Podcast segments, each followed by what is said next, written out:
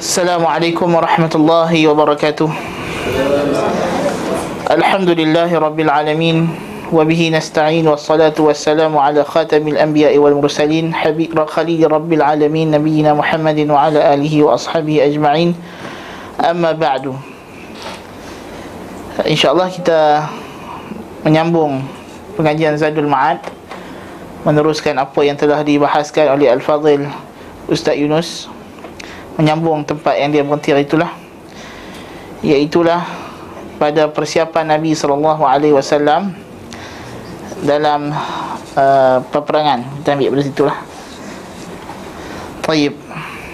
Kata Syekhul Islam Thani Ibn Qayyim rahimahullah ta'ala, وَكَانَ يَلْبَسُ الدِّرْعَ وَالْخُوذَةَ وَيَتَقَلَّدُ السَّيْفَ ويحمل الرمح والقوس العربية وكان يتترس بالترس وكان يحب الخيلاء في الحرب وقال إن منها ما يحبه الله ومنها ما يبغضه الله فأما الخيلاء التي يحبها الله فاختيال الرجل بنفسه عند اللقاء واختياله عند الصدقة وأما التي يبغض الله عز وجل فاختياله في البغي والفخر. Dan adalah Nabi SAW memakai baju besi, ad-dir' wal khudhah, memakai topi besi, wa yataqalladu as-sayf, dan bawa pedang, wa yahmilu ar-rumh, dan bawa panah, wal qaus, dan anak panah qaus al-arabiyah, busur Arab, wa kana yatatarrasu biturs, dan guna perisai, wa kana yuhibbul khuyala. Taib, sebelum tu, jadi Nabi SAW dia dalam perang, walaupun Nabi, tapi dia mengambil sebab, iaitulah persiapan perang. Tak adalah Nabi SAW pergi perang pakai baju biasa, pakai jubah, pakai izar dengan ridak aja, tangan kosong datang nak perang. Itu tak pernah diajak dalam Islam macam tu, kan? So Nabi buat persiapan sesuai dengan peperangan yang ada di zaman baginda, kan? Tak ada lah alat Nabi itu canggih. Boleh je Allah Ta'ala bagi bom nuklear kat Nabi, tak ada masalah, kan? Tapi kalau Tuhan bagi bom nuklear kat Nabi pada awal lagi, kan, tentulah tak jadi hujah, tak jadi hujah pada manusia. Kita tengok Muhammad datang buat bom nuklear, memanglah orang takut, semua masuk Islam kerana takut, betul tak? Tapi tak, Nabi perang dengan adil. Apa senjata dia pakai, itulah senjata kita, kan? Perang berdepan, mereka luka, Nabi pun luka, mereka cedera, Nabi pun cedera. Ada masa mereka menang, ada masa Nabi kita menang, ada masa kita, Nabi kalah. Tapi nihayah penghujungnya kemenangan untuk Nabi SAW. Itulah sunnatullah ta'ala. Kerana Allah Ta'ala mencipta dengan sebab. Minggu ni memang kita tekan betul masalah sebab. Pasal apa?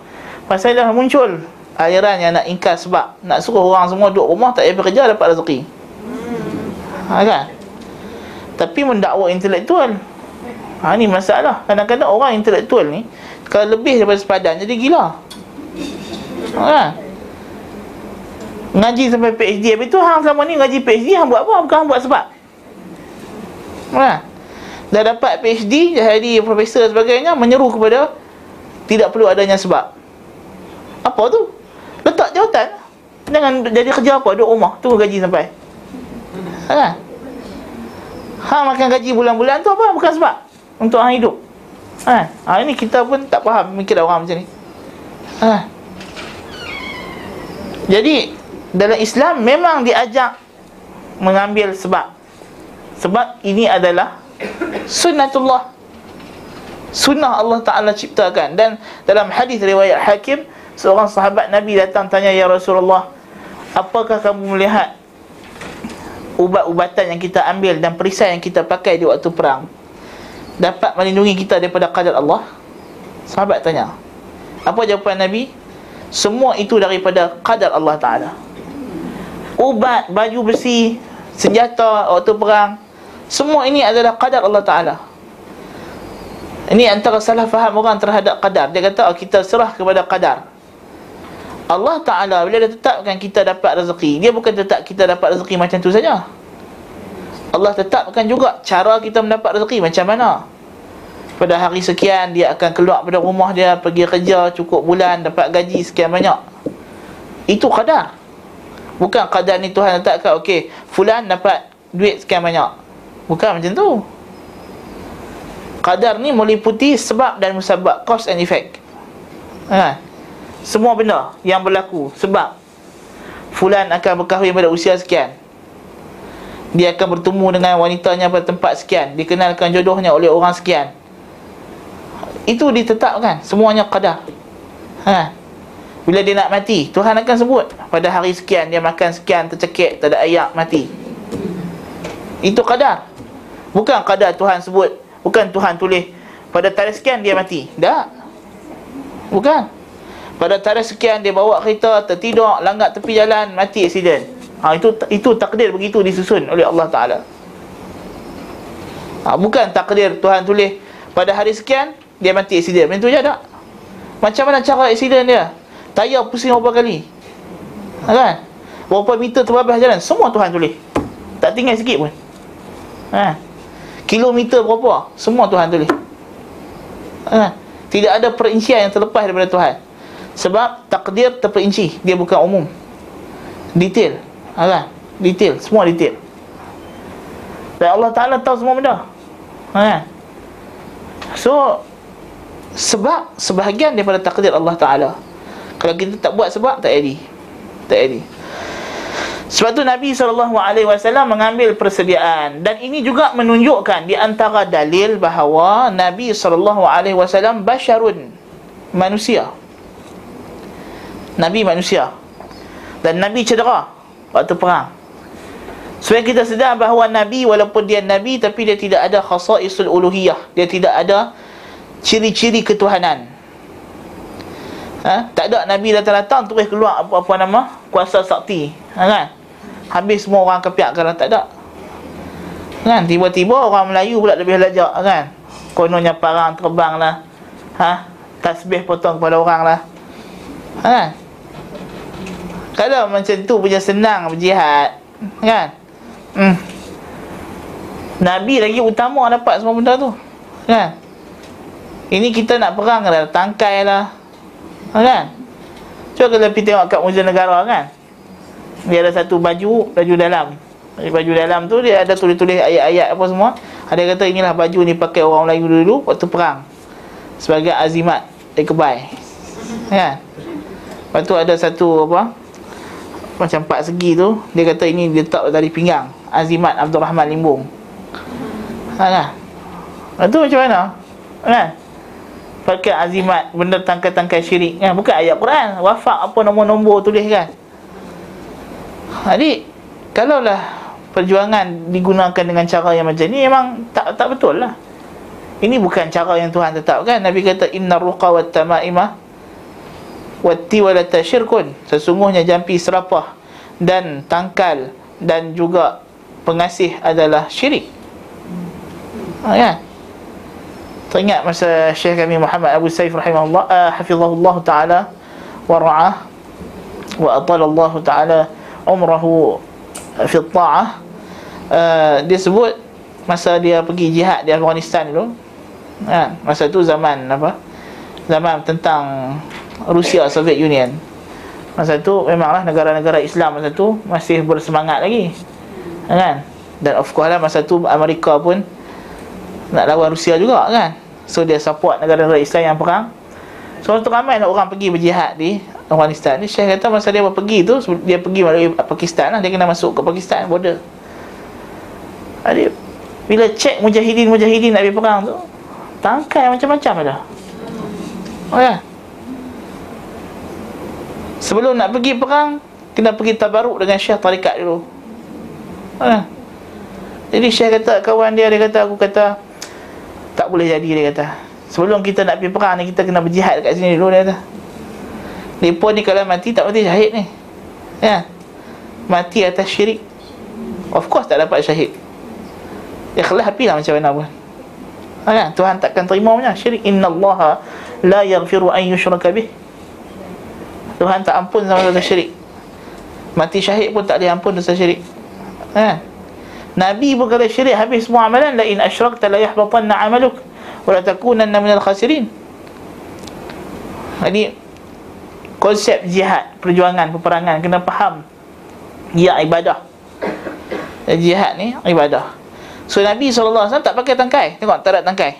Ha, Nabi hanya pakai baju besi, topi besi, pedang, alat-alat persenjataan yang biasa pada zamannya. So kalau kita, zaman kita ni macam biasalah, pistol, machine gun, grenade, bom tangan, bazooka, apa, kereta kebal, apa semua, jet, apa semua. Itulah kapal perang, kapal selam. Inilah benda-benda yang kita disuruh ambil untuk mempertahankan diri kita daripada musuh.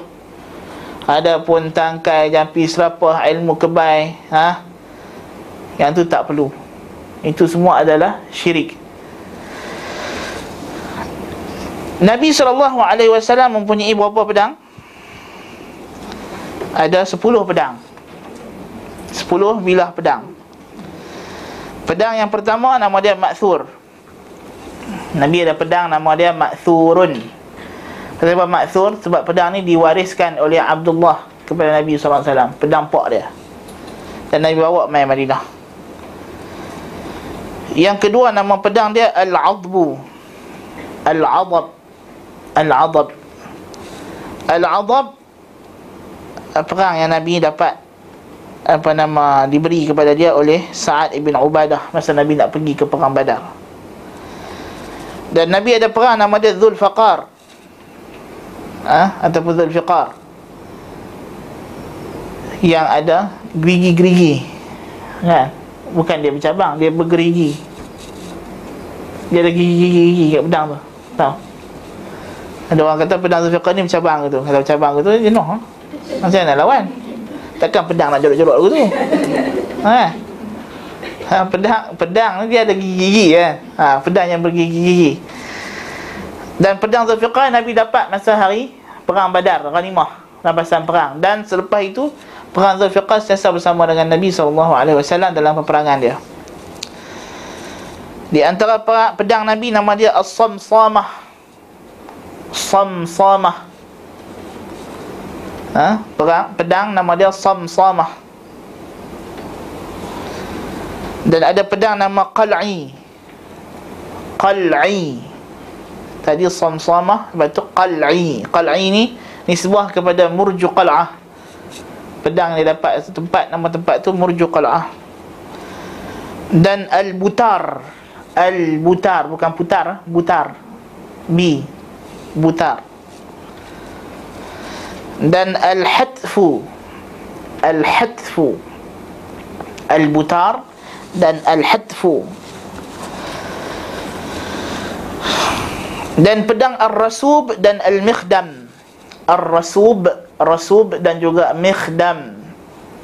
Mikhdam yang ni Nabi dapat daripada hasil rampasan. Dia satu berhala nama dia di tempat nama dia Al-Fuls. Al-Fuls dekat berhala Bani Tay. Dia dapat dua pedang, Ar-Rasub dan juga Al-Mikhdam. Dan yang ke-10 adalah Qadib. Al-Qadib. Al-Qadib. So pedang Nabi ada nama Maksur, Al-Adab, Zulfiqar, As-Samsamah, Qal'i, Al-Butar, Al-Hatfu, Ar-Rasub, Al-Mikhdam dan Al-Qadib. So Nabi ada 10 bilah pedang, kan? Menunjukkan bahawa persediaan Nabi SAW untuk perang. Nabi ada baju besi. Ada berapa baju besi Nabi? Ada 7. Ada 7 baju besi Nabi. Yang pertama nama dia Zatul Fudul. Zat Al-Fudul. Sebab baju besi ni labuh. Nama dia Zatul Fudul. Ada nama Zatul Wishah. Zat Al-Wishah. Wishah. Dan Zat Al-Hawashi. al-hawashi, wishah dengan hawashi, wishah dengan hawashi. Dan baju besi nama dia as-sughdiyah, as-sughdiyah, sin ghin dal ya ta marbutah, sughdiyah, sin ghin dal ya ta marbutah, sughdiyah, sughdiyah. Dan juga fiddati, fiddati, sughdiyah dan fiddati, fiddati, fadat talia, ta ya, fadat ta ya, fiddati. Sughdiyah dan fiddati Nabi dapat pada masa penghalauan Yahudi Bani Qainuqa, tak silap.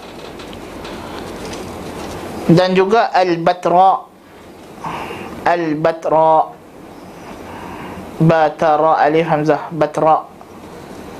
Dan al-khirniq, al-khirniq, kha ra nun qaf, khirniq. Ini tujuh baju besi Nabi. Dan ada lagi senjata-senjata lain, nama perisai Nabi, nama tu kita tak sebutlah, banyak sangat nanti kan. Nah. Ha, dalam kitab sirah ada, boleh rujuk nama-nama setiap nama baju besi Nabi, nama topi besi dia apa, semua ada nama. Ha, semua ada nama. Dikatakan sughdiyah tadi tu dia wallahu alam, dikatakan qila Nabi rampas pada Yahudi, dan asalnya Yahudi dakwa itu baju besi Nabi Daud alaihi salam, wallahu alam. Dan Nabi ada kuda. Berapa ekor kuda Nabi? Ada 8 yang disepakati. Ada yang sebut sampai 15 ekor, tapi mukhtalafun fih. Yang disepakati 8 ekor. Yang pertama as-sakbu, as-sakab, sakbun ataupun sakbu. Sakab ni mana apa? Tuang ayak, sebab dia laju macam ayak. Ini nama dia as-sakbu. Yang kedua nama mulawih, mulawih, mulawih, mim lam alif waw ha. As-sakbu, mulawih. Dengan al-murtajiz, al-murtajiz, mimrata jimzai, murtajiz, mimrata jimzai, murtajiz, murtajiz sebab suara dia sedap. Kan bunyi suara dia, kuda tu sedap. Dan nama kuda nama al-lahif, al-lahif, lam ha ya fa, lahif, lahif. Dan lizaz, lizaz, lam zai alif zai, lam zai alif zai, lizazun. Lizaz ni yang dihadiahkan kepada Nabi oleh Muqawqis, Muqawqis Mesir. Al-lahif, lizaz dengan al-dharib, al-dharib, dharaba, dharib, al-dharib, al-dharib. Dan al-wardu, al-ward, al-wardu, waradal ward. Dan yang terakhir sabhah, sabhah, sin ba ha ta marbutah, sabhah.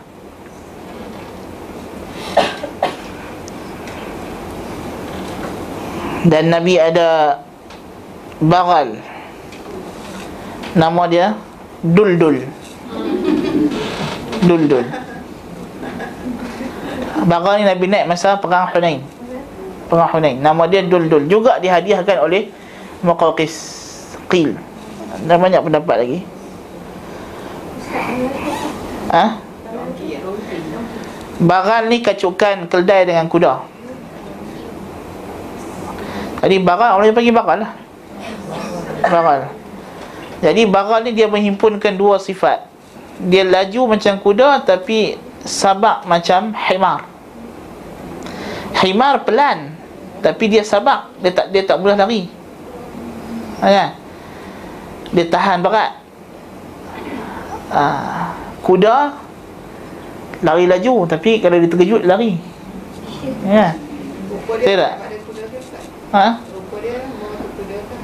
Rupa dia tak tahu, tak tengok sebelah depan tu bakal. Kalau laju daripada kuda. So dia berkata dia besar sikit pada himar, kecil sikit pada kuda.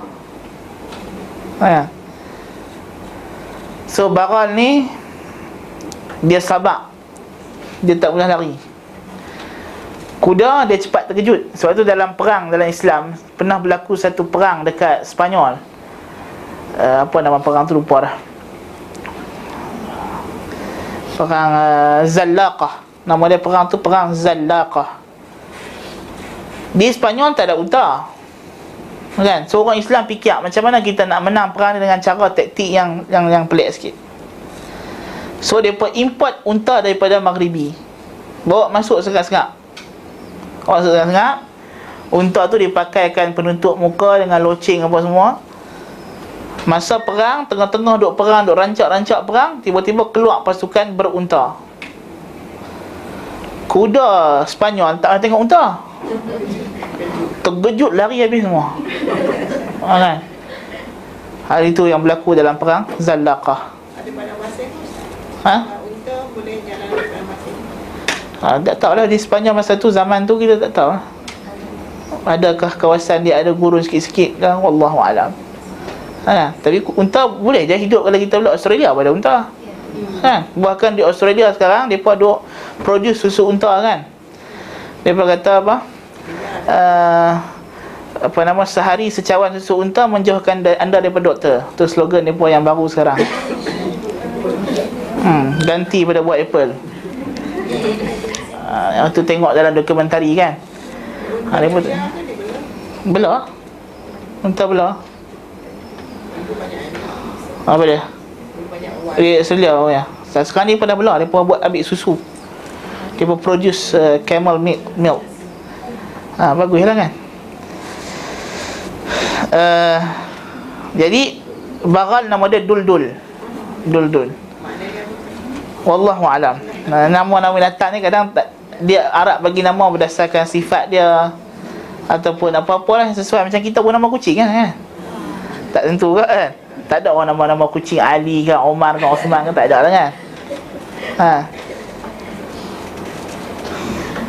Himar, Nabi ada himar nama Ufair. Yang ni kita dah sebut selalu ni. Ufair, nama dia Ufair.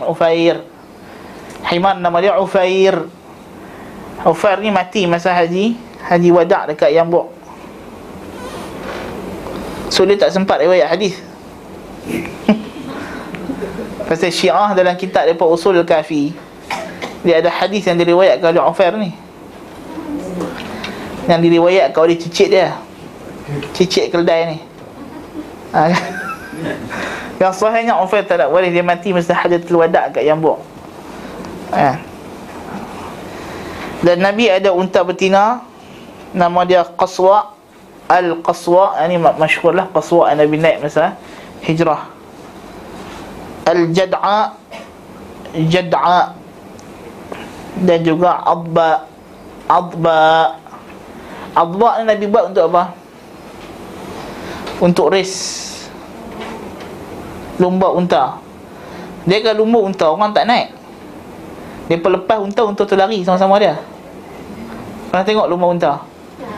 Pernah? TV lah, TV kat Saudi kami tengok TV juga. Tak ada nak pergi, nak tengok, nak bayar tiket apa semua, malas lah, kan? Kita tengok bola pun tak, tapi tengok lawan unta pula. Tengok kat TV je lah. Dia setahun sekali akan ada pesta lawan unta, lumba unta, kan? So unta tu dia lepas lah, dia lepas, dia lari lah, kan? Jadi Adba' ni tak pernah kalah. Tak pernah kalah. Sampai satu hari kalah. Hari Nabi, sahabat semua terkejut, macam mana unta Nabi kalah? Nabi kata, "Na'am, subiqatil adba." Betul, adba kalah. Itulah fitrah Allah Ta'ala jadikan, supaya tak ada orang ta'asub dengan unta Nabi pula.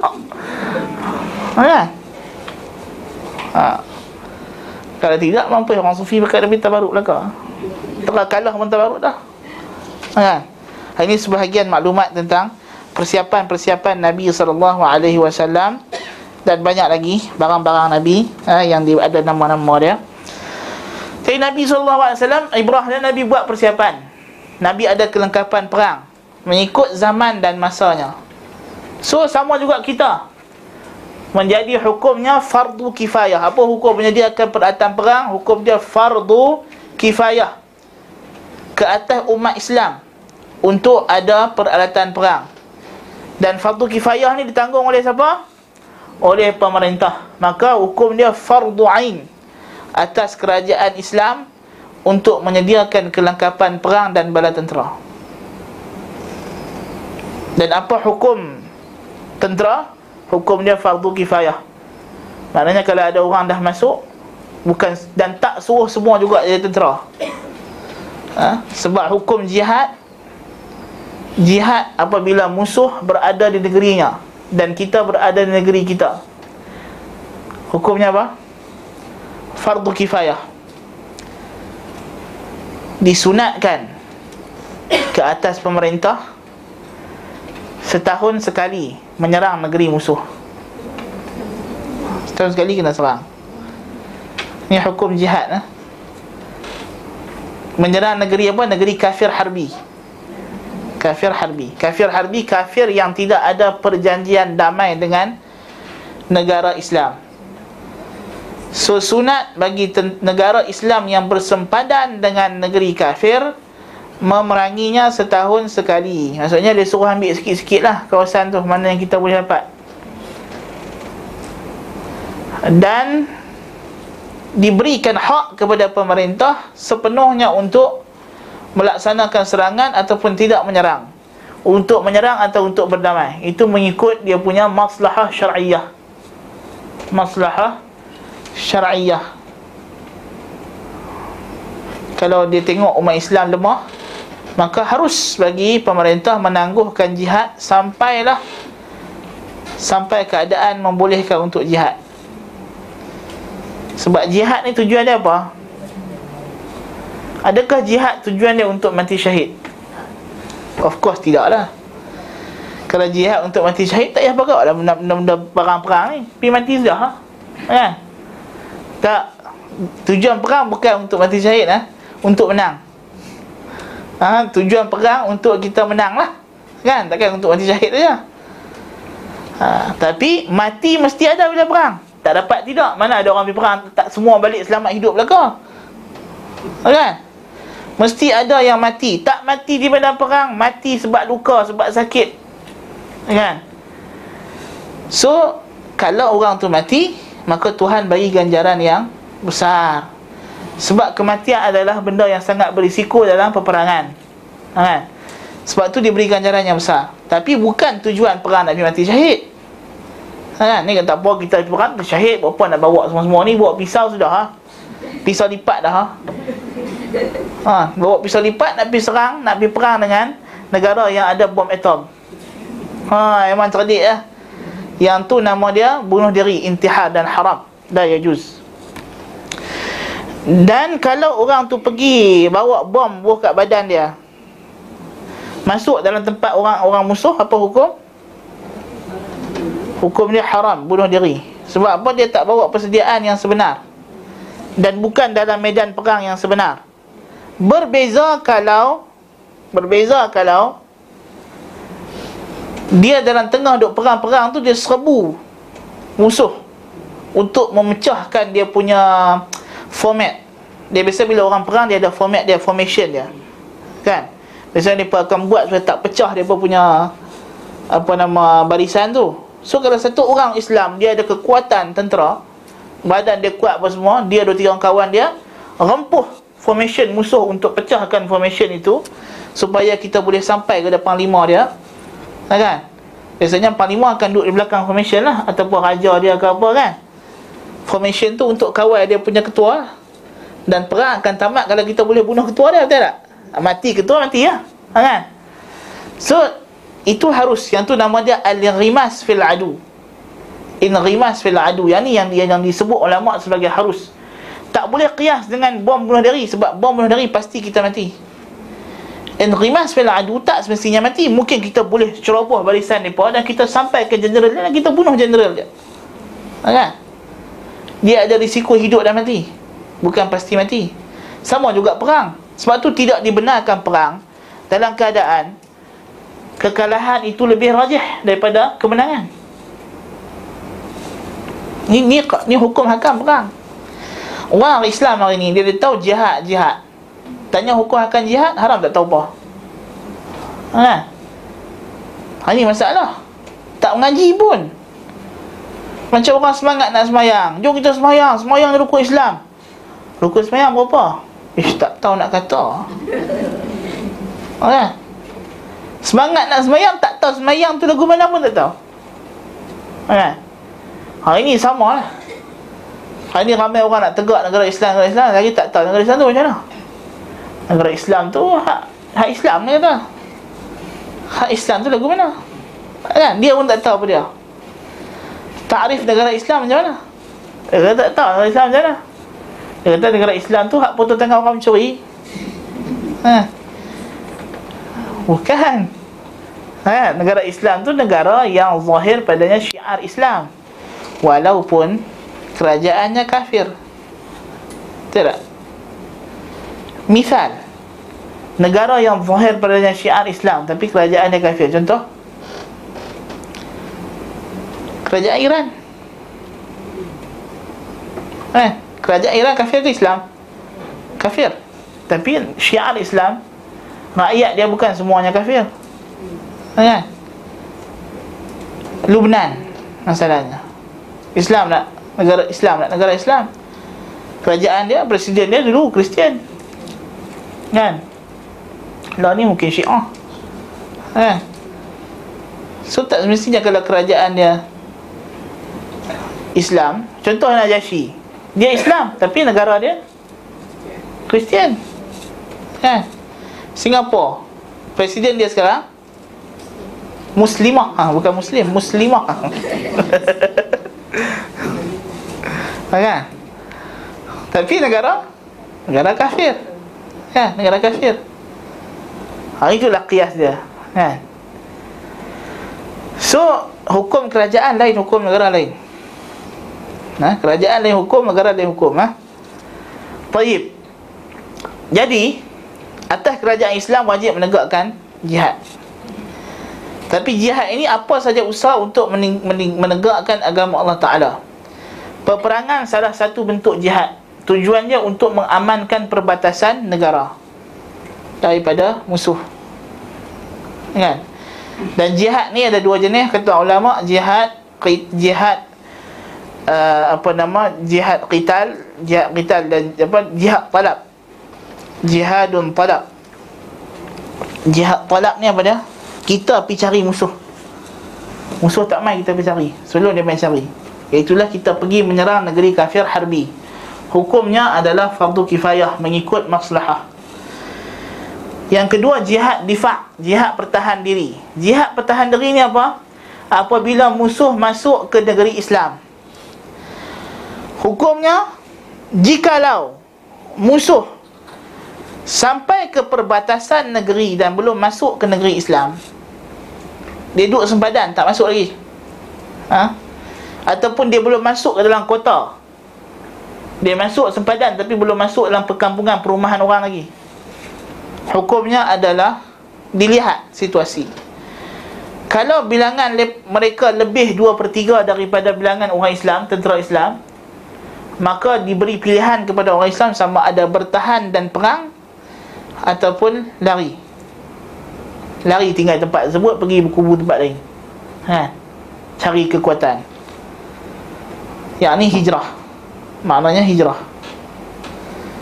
Yang kedua, kalau dia dah masuk dalam negeri, dia dah masuk dalam negeri, dah ceroboh pekan dan bunuh orang, ketika itu fardu ainin.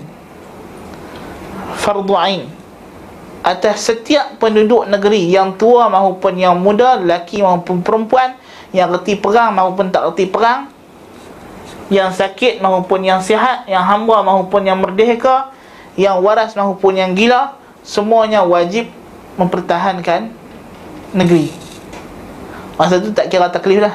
Masa tu memang secara fitrahnya pun memanglah orang akan pertahan diri masing-masing. Ha? Yang tu tak boleh lari. Apabila mereka gagal untuk mempertahankan diri dan tidak mampu, maka wajib ke atas negeri Islam lain yang bersempadan dengan negeri yang diserang yang kurang daripada marhalah, dua marhalah yang kurang daripada marhalah qasar, jarak perjalanan qasar, untuk membantu penduduk tempat tersebut. Sekiranya setelah dibantu oleh penduduk yang kurang daripada dua marhalah, tidak berjaya, tidak cukup juga untuk mengeluarkan musuh, maka wajib ke atas yang jauh daripada dua marhalah, dan seterusnya. Demikianlah sebab umat Islam dikira satu umat. Tetapi membantu negara Islam yang diserang disyaratkan. Yang pertama, musuh yang menyerang itu tidak ada perjanjian dengan negara yang tidak diserang. Maksudnya, kita dengan diorang tak bolehlah. Kalau kita dengan mereka adalah kafir mu'ahad, ada perjanjian, tidak boleh kita pergi serang, kecuali setelah kita batalkan dulu perjanjian tersebut dan isytiharkan. Dan syarat yang kedua, tidak menimbulkan mudarat yang lebih besar. Maknanya tak ada lah disebab yang kita pergi tolong negara tersebut, kita pula kalah kena serang habis rosak. Itu maksud dia. Dan menimbulkan mudarat yang lebih besar. Apabila umat Islam tidak mampu membantu orang Islam yang diserang dengan jihad dan perang, maka syarak mensyariatkan supaya apa syariat yang kita kena buat? Sembahyang hajat perdana. Qunut an-nazilah. Maka disyariatkan bagi imam dan umat Islam di negara-negara yang tak dapat membantu negara diserang untuk membaca qunut nazilah.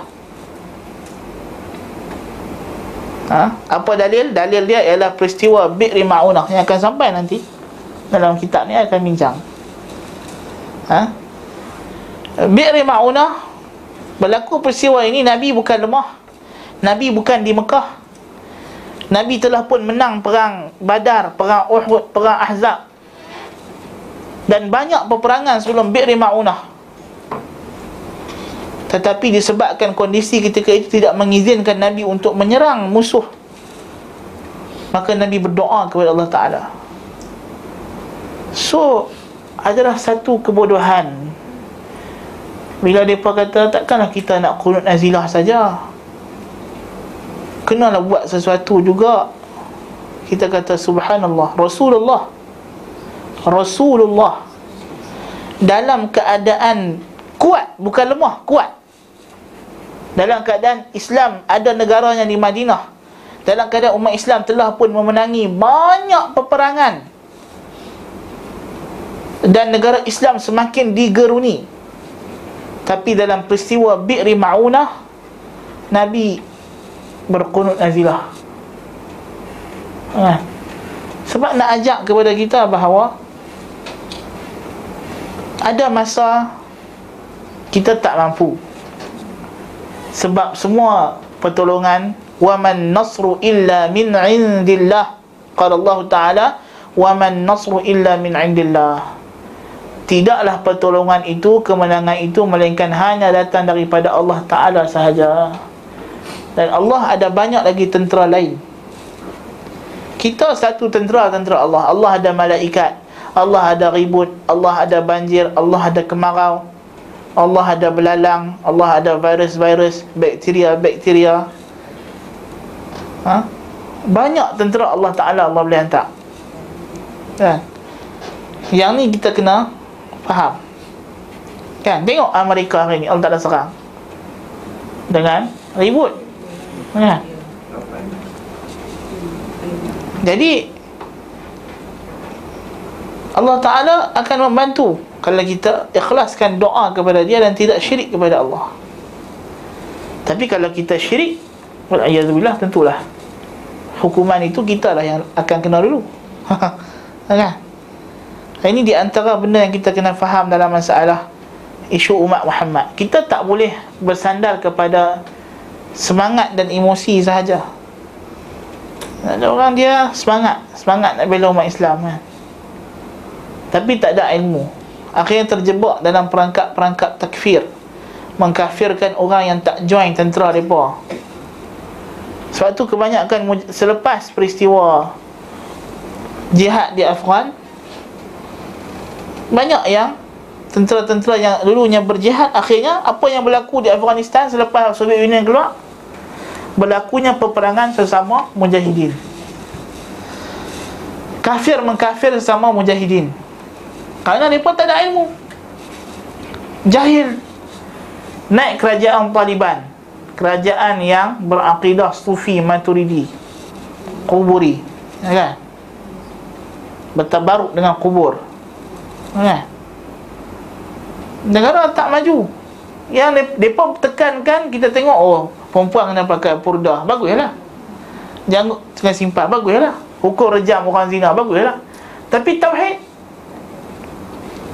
kerajaan dia sendiri dia buat syirik, ulama' dia sendiri duk pergi tabaruk dengan kubur. Ha? Itu bukan Islam yang dikehendaki. Ha? Hukum hudud ni jangan kata orang Islam, orang kafir pun mengaku ianya baik, cuma dia takut je. Ha? Padahal dalam agama-agama lain, undang-undang Hammurabi lagi teruk, lagi ganas. Undang-undang Yahudi lagi ganas. Ha. Bahkan undang-undang ciptaan orang barat lebih ganas, lebih teruk, kan? Lebih dahsyat. Jadi kerana ikutkan hukuman tu mengerikan, menakutkan. Dia apa? Dia takut syiar Islam. Dia takut syiar Islam tertegak negara ini. Ha. Tapi kita kena faham, asas dia adalah tauhid. Tak ada tauhid tak jadi. Ha. Macam mana kita nak menegakkan syariat yang lain, sedangkan syarat sah penegakan syariat adalah tauhid. Nak semayang adalah tauhid, nak wuduk adalah tauhid, nak puasa tauhid. Tauhid tak ada, tiba-tiba nak buat benda-benda lain, tak boleh lah. Sebab tu kena mulakan dengan dakwah tauhid. Lepas tu kita tengok hari ni ada orang yang pejuang Islam, kan? Gerakan-gerakan Islam sekarang boleh berdemonstrasi bersama-sama, mengangkat spanduk sokong tuntutan Komengo, kan? Pakai tudung labuh macam makcik-makcik Yayasan Taklim sekian. Ha. Cuba tengok poster tu, bahkan ada lebih labuh tudung dia daripada kita ada sini, kan? Pakai baju warna ungu macam warna Yayasan Taklim juga, kan? Tapi subhanallah, muntakisul fitrah, terbalik fitrah. Dia kata kita orang datang untuk agenda lain. Lepas tu datang hak geng-geng LGBT tu, depa mana kami nak tahu? Apa sebab awak tak tahu pula? Tengoklah support organizer, tengok organizer pun dah tahu dah, kan? Daripada awal lagi yang duk support benda tu ialah Komengo, kan? Tuntutan depa pun tak munasabah. Tak munasabah. Sebab apa tak munasabah? Menuntut hak wanita. Tayyib. Hak wanita ni, hak yang macam mana? Hak wanita dalam hukum hakikat Islam jelas. Kita nak perkasakan mahkamah syariah yang di dalamnya ada hak-hak wanita, mereka tak bagi. Dia tak? Kan? Nak memperkasakan mahkamah syariah, tak boleh, tak boleh, tak boleh. Dia kata, tak boleh. Kata tiba-tiba nak tuntut hak wanita yang macam mana? Hak wanita barat lah. Sebab tu di antara tuntutan mereka tu, dia nak supaya kita terima apa yang telah di-statekan dalam CEDAW. Tahu CEDAW? CEDAW, dia sekatan untuk satu resolusi PBB untuk hak kesamarataan gender. Boleh buka dalam internet, dia ada CEDAW, ada web dia khas PBB buat. Tengok negara-negara yang telah sign. Malaysia walhamdulillah bersama dengan Arab Saudi dan beberapa negara Islam yang lain tidak setuju dengan semua syarat-syarat dalam tu yang berkaitan dengan hak-hak yang berlawanan dengan syariat. Itu kelebihan. Maknanya walaupun kita memanglah kena paksa sign juga, tapi kita ada tahafuz. Kita kata yang berlawanan dengan hak Islam kita tak terima. Seperti LGBT, kan? Yang tu kita tak terima lah. Hak kebebasan wanita untuk kahwin tanpa wali dan sebagainya, kan? Bahkan cidau ni bukan saja di Malaysia, di Arab Saudi pun geng-geng liberal meminta supaya dilaksanakan yang mereka sebut sebagai isqatul wilayah. Tak mahu ada wali lah perempuan ni, walaikumsalam. So kita tak heran angkat Malaysia jadi, ha. Jadi ini adalah kerana kecelaruan dalam akidah, ha. Kecelaruan dalam akidah. Tidak ada akidah yang sahih. Mereka seronok Singapura dapat presiden muslimah, ha. Pujilah Singapura, bagus negara yang moderate, menjemput ulama-ulama yang moderat seperti Hamzah Yusof dan Tariq Ramadan, dan menolak aliran teroris salafi ekstremis. Oh, puji pula. Dia seronok Singapura sekat Ustaz Rasul Dahari, ha. Bukan tak boleh ceramah, tulis buku pun tak boleh lah ni. Keluar lama dah, tapi dia sekatan lah, ha. Salafi ditekan, sufi dibiak-biakkan, tak tak? Tengok Singapura ada makam Habib Nuh, ha, tiap-tiap duk khabar Habib Nuh. Tinggi kubur dia, kena naik ke atas pula. Pelik macam mana orang tanam ke atas, ha. Tempat syirik, ha. Orang Melayu ditindas, orang Melayu ditindas, ha. Lepas tu digula-gulakan dengan seorang perempuan ni sebagai presiden. Presiden Singapura bukan ada fungsi apa-apa macam presiden India, ha. Bukan dia ada kuasa memerintah, bukan macam agung kita. Agung dia yang lantik Perdana Menteri. Presiden Singapura, Perdana Menteri lantik presiden, ha, kena ingat tu beza. Kita agung dilantik oleh raja-raja, raja-raja dilantik oleh keturunan-keturunan dia. Kerajaan tak campur, kan? Bahkan kerajaan dilantik oleh raja. Tapi di sana tak, presiden tu yang dilantik, dia hanya simbol saja. Dia hanya berfungsi sebagai ceremonial function saja, ha. Lepas tu negara yang panggil Tariq Ramadan, panggil Hamzah Yusof, ha. Kalau Hamzah Yusof dengan Tariq Ramadan ni bawa Islam yang betul, dia nak panggil ke? Kita sebagai satu orang yang waras, yang kita telah ambil peperiksaan UPSR, PMR, SPM, STPM, diploma, degree, master, PhD. Kita dah mengaji, kan? Kita semua sekolah, kita belajar daripada A, B, C, D, E, F, G. Belajar alif, ba, ta, sa, jim, ha, kha, dal, zal, ha, kan? Boleh baca, boleh menulis. Kita baca buku, mengaji pula, ha.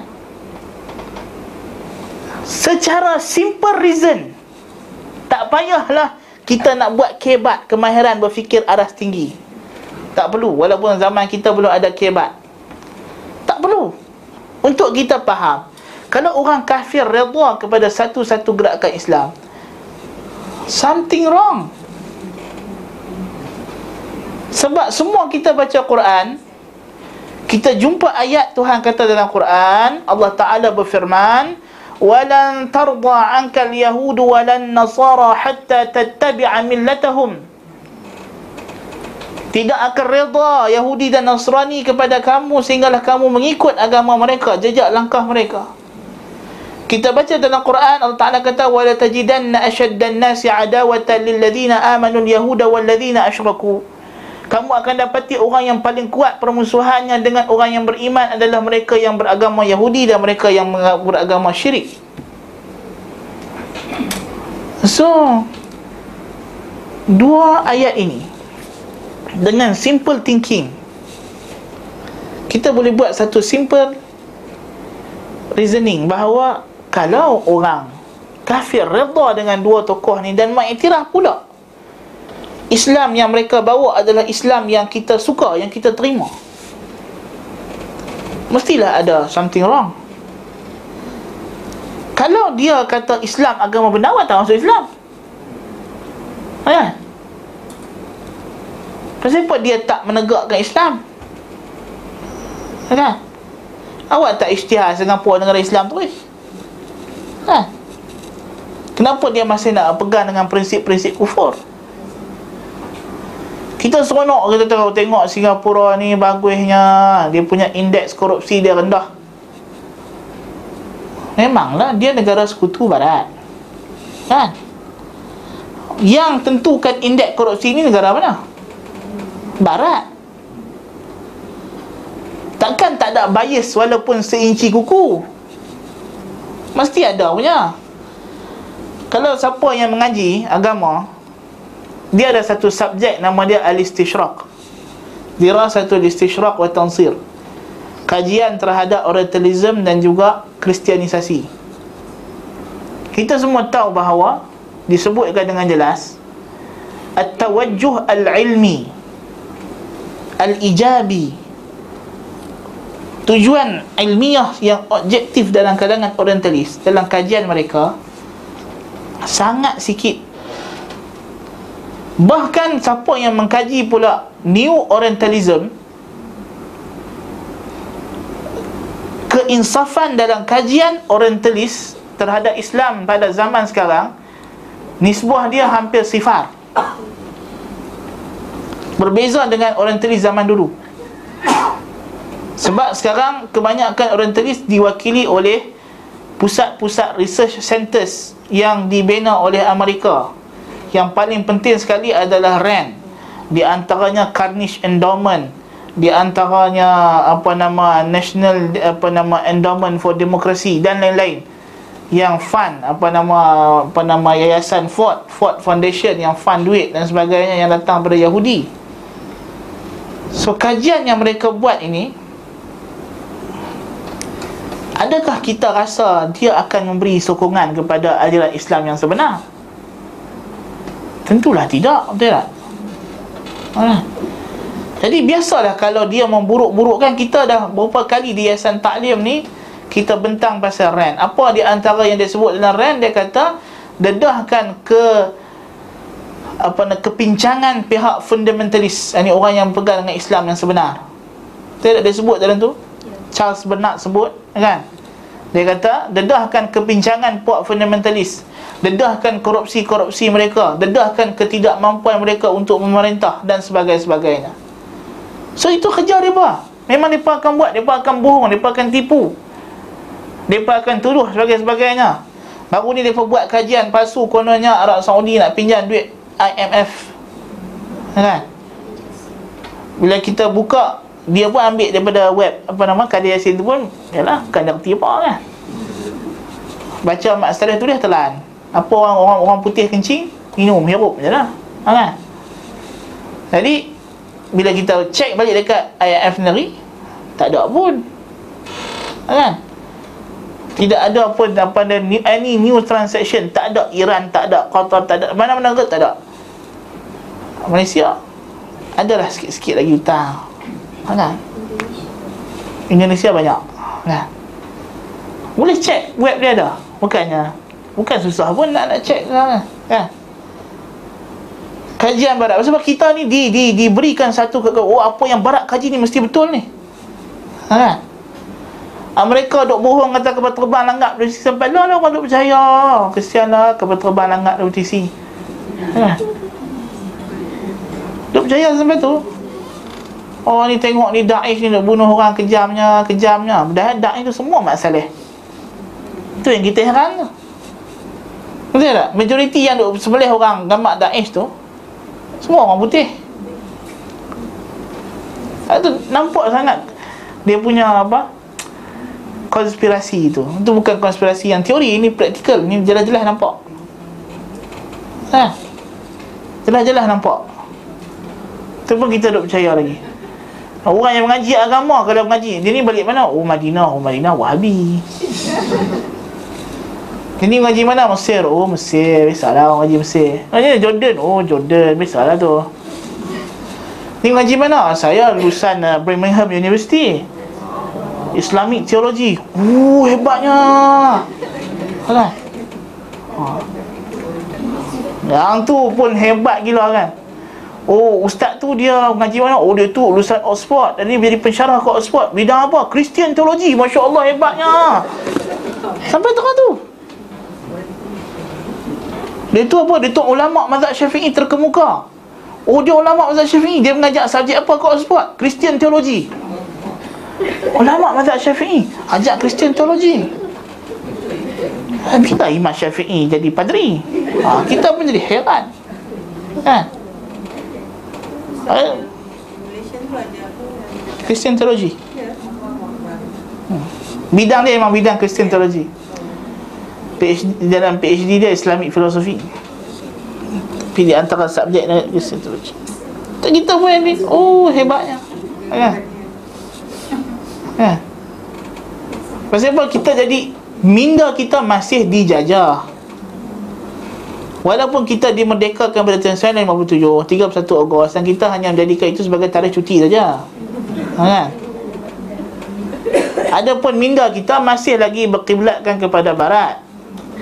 Walaupun Mahathir kata pandang ke timur, tapi di timur pun ada nilai barat juga. Kan? So dia tak jadi. Minda tu masih terjajah. Kan? Bukti kan yang berlaku sekarang ni. Ungu, oren, apa macam-macam warna pelangi rainbow. Tak, tapi kenapa mereka biarkan dia buat advertisement LGBT tu? Dah mereka buat demonstrasi, mereka lekat. Mereka geng-geng ungu tu, mereka kata yang advertisement lesbian tu kami tak buat. Tapi jelas dalam spanduk yang diangkat ialah menolak ahli politik yang homofobik, yang transfobik. Orang yang transfobik dengan homofobik, orang yang anti homoseks dengan transgender, menolak ahli politik macam ini. Dan kita pun dah bentang itu kan, masa seminar liberal itu kita tunjuk bukti. Hanya dua sahaja parti politik dalam Malaysia ni yang berdaftar secara rasmi dalam pertubuhan liberal antarabangsa, yang jelas-jelas dalam manifesto parti-parti liberal antarabangsa 2017 menegaskan mereka berjuang untuk hak LGBT dan hak untuk orang murtad. Kan? Apa dia dua parti tu? Balik tarik nari lah. Hari tu kita dah tunjuk dan gambar semua kan. So agenda ini berterusan. Tapi yang lebih malangnya ialah apabila ada orang agama yang support directly ataupun indirectly. Yang indirect itu kita bahaya, orang tak perasan. Kan? Sokongan kepada gerakan macam ini adalah cukup bahaya. Kan? Di antara isu yang dibangkitkan oleh geng ungu ialah isu anak zina. Mereka kata tidak boleh kita biarkan anak zina terus dibiarkan kepada Abdullah, sebab ini adalah satu stigma. Yalah, stigma lah, betul lah. Orang rasa jijik dengan zina, ya. Dia orang tak nak orang rasa jijik dengan zina. Anak-anak luar nikah ni normal, biasalah. Saya kata sebab baby tak bersalah. Memang kita tak hukum pun. Kita tak kata pun anak yang biar Abdullah tak masuk. Kita tak tanya pun Abdullah ni nama Pak Ham betul ke? Tak pernah tanya pun, kan? Siapa bin Allah, binti Allah, Abdul Rahman, Abdul Rahim, kan? Kita tak siasat pun nama betul Pak Hang ke? Tak pun. Dia boleh masuk universiti macam biasa, masuk sekolah macam biasa, boleh kerja dapat jawatan besar macam biasa. Cuma ada hukum syarak. Dia tak boleh nasab pada pak dia, kan? Sebab hukuman kepada penzina. Ini satu hukuman sebenarnya. Sebab orang lelaki, dia macam mana pun dia nakkan keturunan, kan? Sebab tu anak pada asalnya dibiarkan kepada bapak, keturunan pak, kan? Tapi Allah haramkan anak zina ni kepada dia sebab perbuatan dosa dia, kan? Dan itu untuk mengekalkan betapa jijiknya zina, kerana zina menjejaskan nasab. Jadi ini stigma yang mereka tak nak. Mereka kata ni satu stigma yang kita kena buang. Mana boleh buang, ya? Ni iman. Benci kepada zina, benci kepada orang gay, orang homoseksual, yang ni iman. Kalau kita dah lepas satu hari nanti, dalam satu family, anak sulung balik Al-hak laki balik ni, ni mak ni boyfriend cik. Tak lama lagi cik nak kahwin ni.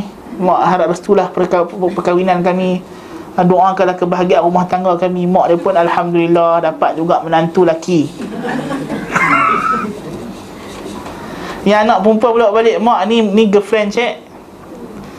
Ha, kan? Oh alhamdulillah dapatlah mak menantu perempuan dengan anak perempuan, dua-dua perempuan, senang nak tolong mak buat kerja rumah. Takkan kita nak di masyarakat lagu tu. Lepas tu cucu, oh cucu tak ada lah mak oi. Ha, kan? Ha. Orang kahwin nak cucu. Ha, dia kahwin jantan kahwin jantan, tina kahwin tina, buat apa? Baik dia pergi kahwin dengan ayam dengan itik. Ha, kan? Saya nampak keturunan manusia akan terputus. Jadi ini yang Yahudi nak. Nah, mereka nak supaya apa nama hubungan kelamin tanpa akad pernikahan dianggap sah. Kan? Ini adalah benda yang boleh mengundang kemurkaan Allah Taala. Jadi benda-benda macam ni benda yang tidak boleh kita bersekongkol dengan mereka. Atas apa alasan pun. Kezaliman orang politik, kerajaan dalam bab lain tak boleh menyebabkan kita jadi pepatah nenek moyang sebut cukup baik. Marahkan nyamuk, kelambu dibakar. Yang ni tak boleh sama sekali. Ha? Kata apa nama pepatah Arab, bana qasran wa hadama madinatan. Dia bina istana, runtuh satu pekan. Ha, ni pepatah Arab pula. Melayu kata marahkan kelambu dibakar nyamuk. Orang Arab kata bina istana runtuh habis pekan. Ha, kan? Kerana nak bina satu istana habis rosak satu pekan satu negara. Tak boleh macam itu. Islam tak ajak macam tu. Ha, kan? Pemimpin ni dia hidup panjang merintah lama mana pula kali akan sampai satu masa dia akan pergi dan berlalu. Ha, kan? Kejam macam mana pun. Ingat dulu masa Mahathir kata dekat George W. Bush kan. Dia kata apa you nak serang-serang Saddam Hussein. Dia kejam macam mana pun tak lama lagi dia akan mati juga. Ha, masa tu dia pandai dia cakap kan. Ha. Hari kalau kita berfikiran bahawa kita sebab semuanya di tangan Allah Ta'ala. Sebab tu kita ada doa, kita islah diri kita, berusaha. Ha, kan? Berusaha untuk memperbaiki diri. Kita ni kena ikut agama dulu. Ha, kita duk kalut kerajaan, makan rasuah apa semua-semua. Kita sendiri kita tak check.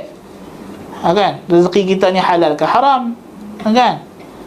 Kita lambat dengar orang buat apa nama MLM, Bitcoin lah apalah, kita pakai sabu pi forex trading apa semua kan. Tak kira halal dan haram. Tanya rukun sembahyang 13 boleh sebut. Rukun jual beli 3 haram tak ingat. Bukan tak ingat, tak tahu pun. Kan? Ha, itu masalah orang kita. Nak berniaga tapi hukum hakam tak tahu. Kadang-kadang Cina lagi tahu. Dia pula beli sebut saya jual. Kita pun heran, ah saya jual. Padahal Cina tu dia tahu antara orang Melayu mazhab Syafi'i. Mazhab Syafi'i dah jual beli kena sebut saya jual aku beli. Ha. Yang Melayu yang mendakwa Syafi'i nak marah orang Wahabi ni haram, dia pun tak tahu rukun jual beli. Ha, kan? Walaupun masalah tu masalah khilafiyah lah. Tapi kita nak habaq kata hak yang dia asas pun dia tak tahu. Ha, kan? Lepas tu nak kecoh orang lain buat salah. Kita sendiri macam mana? Masjid punya banyak haram tak pergi pun. Ha, kan? Tak imarahkan masjid pun. Ha, kan? Yang duk pergi masjid orang perempuan lah. Kelas wanita bercambah-cambah. Ha, kan? Orang lelaki kelas hari Jumaat je lah. Kan? Ha, itu masalah kan? Jadi fenomena itu masyarakat tu sendiri tidak ada bi'ah Islamiah, tak ada suasana Islam. Dia kalau kita nak supaya satu negara menuju ke arah Islam, dia kena ada bi'ah Islamiah. Suasana Islam tu kena ada kan? Barulah hukum Islam boleh tegak. Ada orang kata sekarang suasana tak kondusif. Macam mana tak? Awak tak berusaha ke arah kekondusifan tu. Ha? Awak duk mencairkan hukum Islam. Bukannya awak nak push orang supaya beramal dengan hukum Islam. Setengah agamawan Dia duk kata kita nak wujudkan dulu masyarakat yang bi'ah Islamiah kondusif. Baguslah, betul lah tu. Tapi tindakan dia lawan dengan apa yang dia cakap. Dia duk bagi pendapat-pendapat yang mencairkan orang dengan pegangan agama, bukannya menguatkan lagi pegangan agama. Dia bawa main pandangan-pandangan yang syaz, yang ganjil, kan? Berlawanan dengan ijma', mempromosi pemikiran tokoh-tokoh yang kita kenali sebagai tokoh Australia, orang yang cuba nak mencairkan syariat Islam dalam nilai-nilai barat, kan?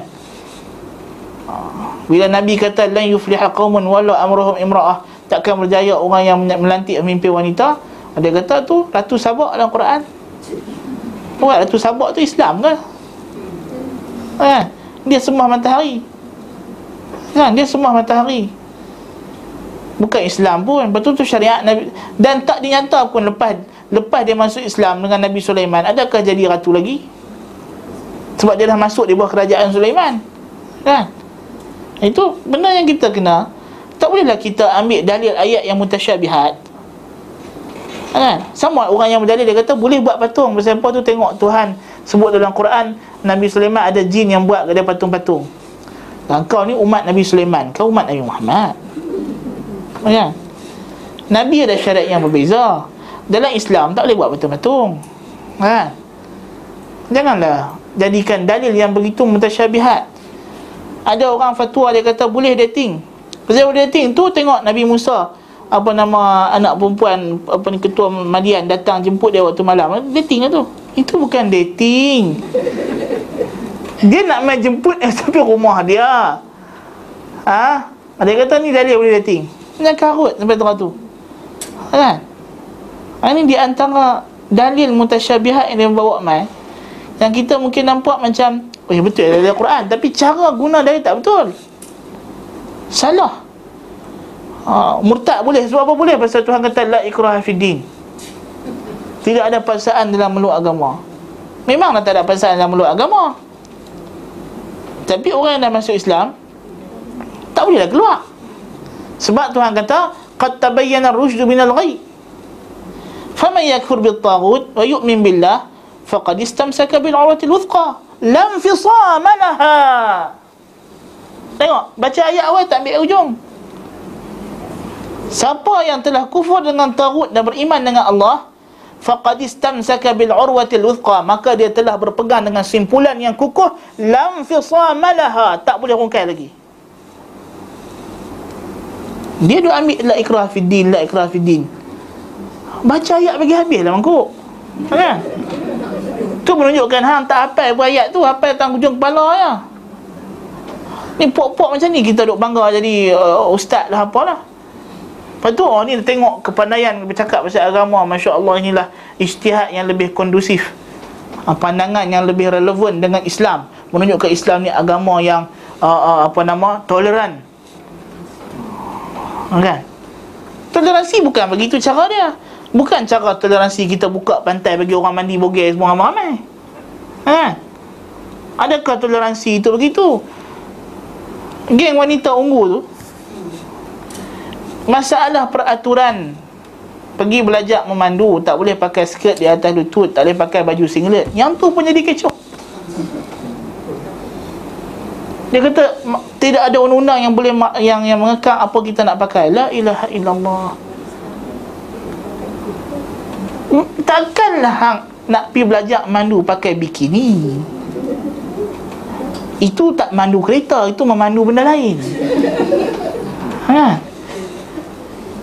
Nampak tuntutan depa itu tak munasabah. Bukan kata nilai-nilai Islam, nilai-nilai ketimuran. Tak, nilai-nilai ketimuran pun tak ada. Jangan kata nilai-nilai Islam. Nak bagi orang pakai baju apa suka hati, nak pergi tak boleh tersekat, nak letak. Itu peraturan, peraturan. Bukan kata di Malaysia, di negara barat pun. Tak pernah tengok lagi ada orang masuk pejabat White House pakai bikini. Kaki tangan pejabat White House pakai kot. Tak ada tengok lagi dia pakai pelik-pelik baju seksi-seksi. Seksi-seksi, betul tak? Peraturan. Yang tu pun jadi isu. Yang tu pun nak petikai, menyekat kebebasan, dia kata.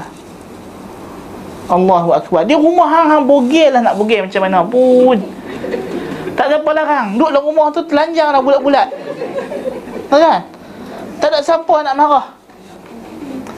Hang mai jumpa orang depan orang, pakailah bagi sopan, kan? Oh, ini mentaliti. Kita bukan nak suruh semua orang pakai tudung, pakai purdah, pakai ni. Tak suruh pun. Tak suruh pun orang Cina nak belajar mandu pakai tudung. Tak suruh.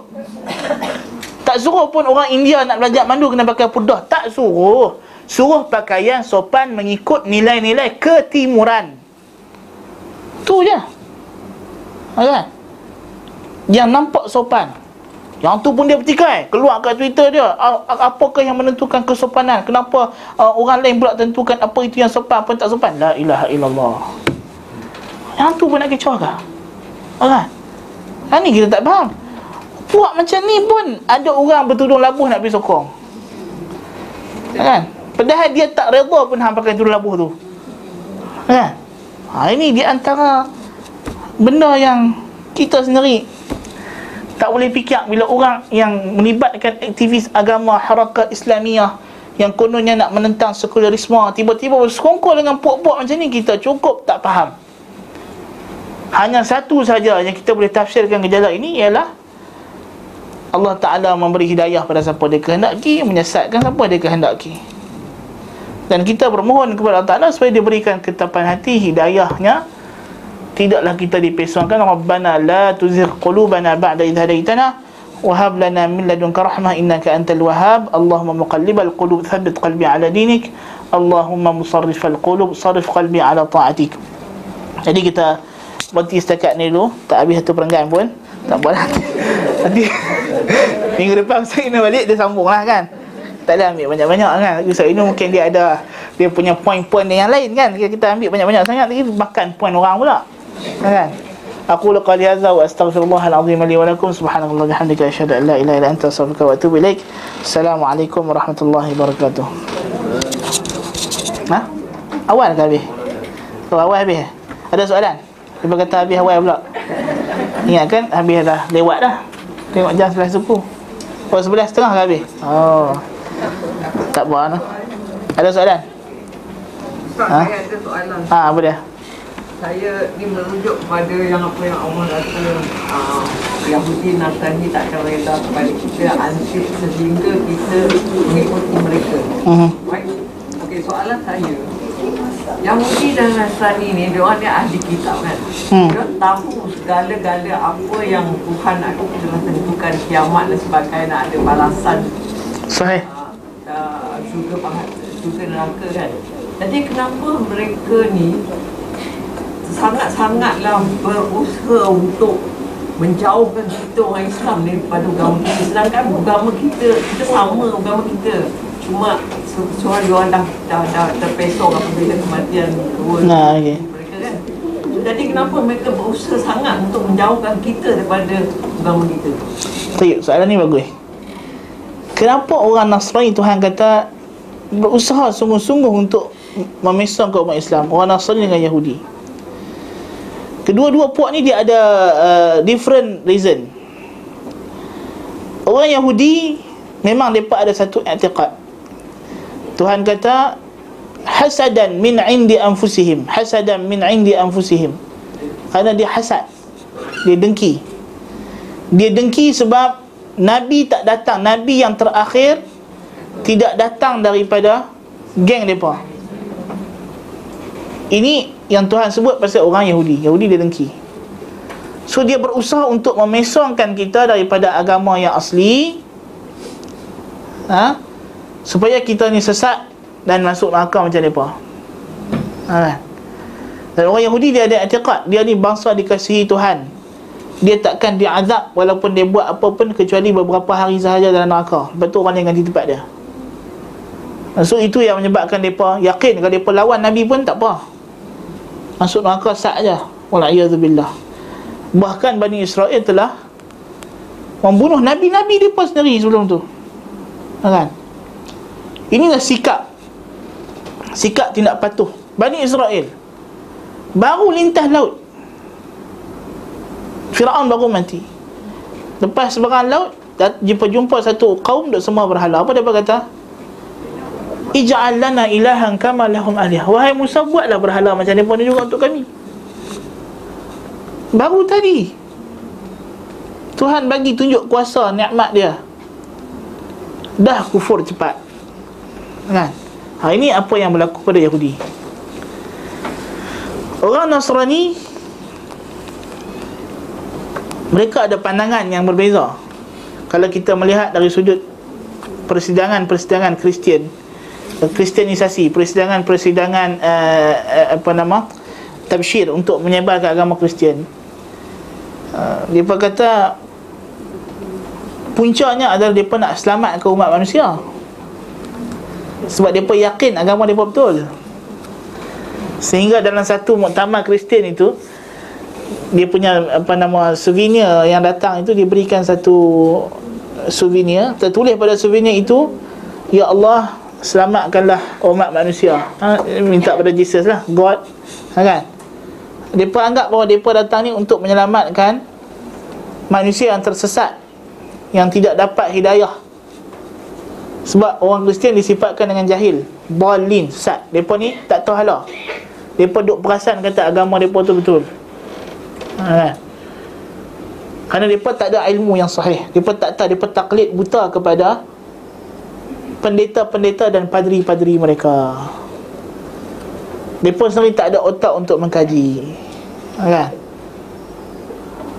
Tapi apabila mereka dah putus asa daripada menarik umat Islam kepada Kristian, maka diputuskan dalam persidangan-persidangan yang terbaru bahawa cukuplah bagi seorang evangelis untuk dia memasukkan syak kepada orang Islam terhadap akidahnya. Itu sudah cukup. Maksudnya, kalau dia jadi tukang penyebar agama Kristian, untuk dia report balik kepada bos dia sama ada kerja dia berjaya atau tidak, tidak semestinya disyaratkan dia kena mengkristiankan orang. Cukup jikalau dia boleh membuat satu orang Islam syak kepada akidah. Ini sudah dianggap berjaya dalam mission dia. Angah. Hari ini kita kena faham. Ini yang sedang mereka usahakan. Sebab kita tahu bahawa Malaysia dengan kedatangan Portugis, Portugis datang untuk menyebarkan Kristian. Belanda datang untuk menyebarkan Kristian. Inggeris datang juga bawa bersama mereka misionari Kristian, kan? Sebab tu berlakunya penterjemahan Bible dalam masa yang begitu awal, masa penjajahan British. Abdullah Munshi terjemah Bible dalam tulisan Jawi, kan?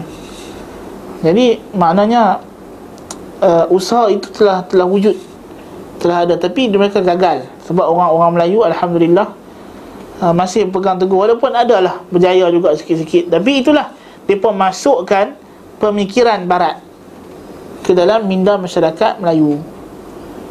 Jadi orang Melayu dibawa mengaji dekat sekolah-sekolah orang putih, kan? Dididik dengan gaya hidup orang putih, kan? Pasal apa orang Melayu tak terkesan dengan budaya Jepun? Pasal Jepun datang dengan ganas. Orang putih dia bagus, dia mai, dia jumpa kita bukan. Sebab tu sampai ada ahli sejarah yang kata orang Kristian tak menjajah tanah Melayu. Sebab dia kata orang British tak jajah, tak macam Portugis, tak macam Belanda. British datang tanah Melayu bukan sebagai tentera, mereka datang sebagai pedagang, syarikat perdagangan. Lepas tu bila berlaku pertelagahan sama orang Melayu, dia masuk dengan permintaan orang Melayu. Ha, kan? So dia telah diterima, kedatangannya diterima, kedatangannya disambut, kan? Dapat Sabah Sarawak kepada James Brooke buat mai missionaries. Dan dia bedak-bedakkan pula, Protestan kawasan ni, Anglican kawasan ni, Katolik kawasan ni. Ha, itu punya bersungguh-sungguh usaha mereka untuk menyebarkan dakwah Kristian. sampai terbentuknya sidang Injil Borneo, kan? Jadi ini usaha untuk menyesatkan manusia. Kenapa? Kerana inilah tujuan Allah Ta'ala ciptakan dunia ini, untuk menguji manusia untuk beriman ataupun kufur. Jadi pertarungan, memang kita hidup di dunia ni untuk kita bertarung antara iman dan kufur. Jadi ini sunan kauni, qadari, qadar kauni Allah Ta'ala yang kita kena terima. Dan ada qadar syar'i yang kita kena buat, iaitulah kita kena bertarung dengan mereka. Perlawanan antara iman dan kufur ini perlu. Itu hakikat realiti. Sebab kita datang ni adalah untuk diuji keimanan kita oleh Allah Subhanahu Wa Taala. Maka wujudnya mereka ni satu ujian kepada keimanan kita. Ada kita bersungguh-sungguh nak pertahankan Islam yang kita yakini sebagai benar, ataupun kita nak menyerah kalah. Ada pun golongan liberal sekarang datang untuk mencairkan perjuangan ini. Dia penat supaya kita tak payah nak kafir-kafir ke orang, terima je lah semua orang masuk syurga. Kristian pun tak apa, Hindu pun tak apa, Yahudi pun tak apa, tak ada agama etis pun tak apa, agnostik pun tak apa. Isu yang diperjuangkan oleh geng-geng Unggu, Komenggu apa semua ni, di antara isu yang dibangkitkan adalah isu etis. Dia berkata etis tak berlawanan dengan perlembagaan. Sedangkan negara kita, sudah kita tahu rukun negara yang pertama sekali percaya kepada Tuhan. Kita tak terima orang etis, kan? Sebab orang etis dia tak ada moral. Orang etis ni dia macam hayawan. Bahkan adal, ulaika kal an'ami bal hum adal. Itu orang yang musyrik.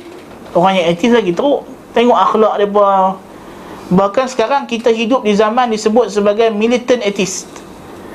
Golongan atheist yang bukan sekadar tidak percaya agama secara peribadi, bahkan mereka menyeru kepada atheist dan melihat bahawa agama adalah sebagai ancaman kepada humanity.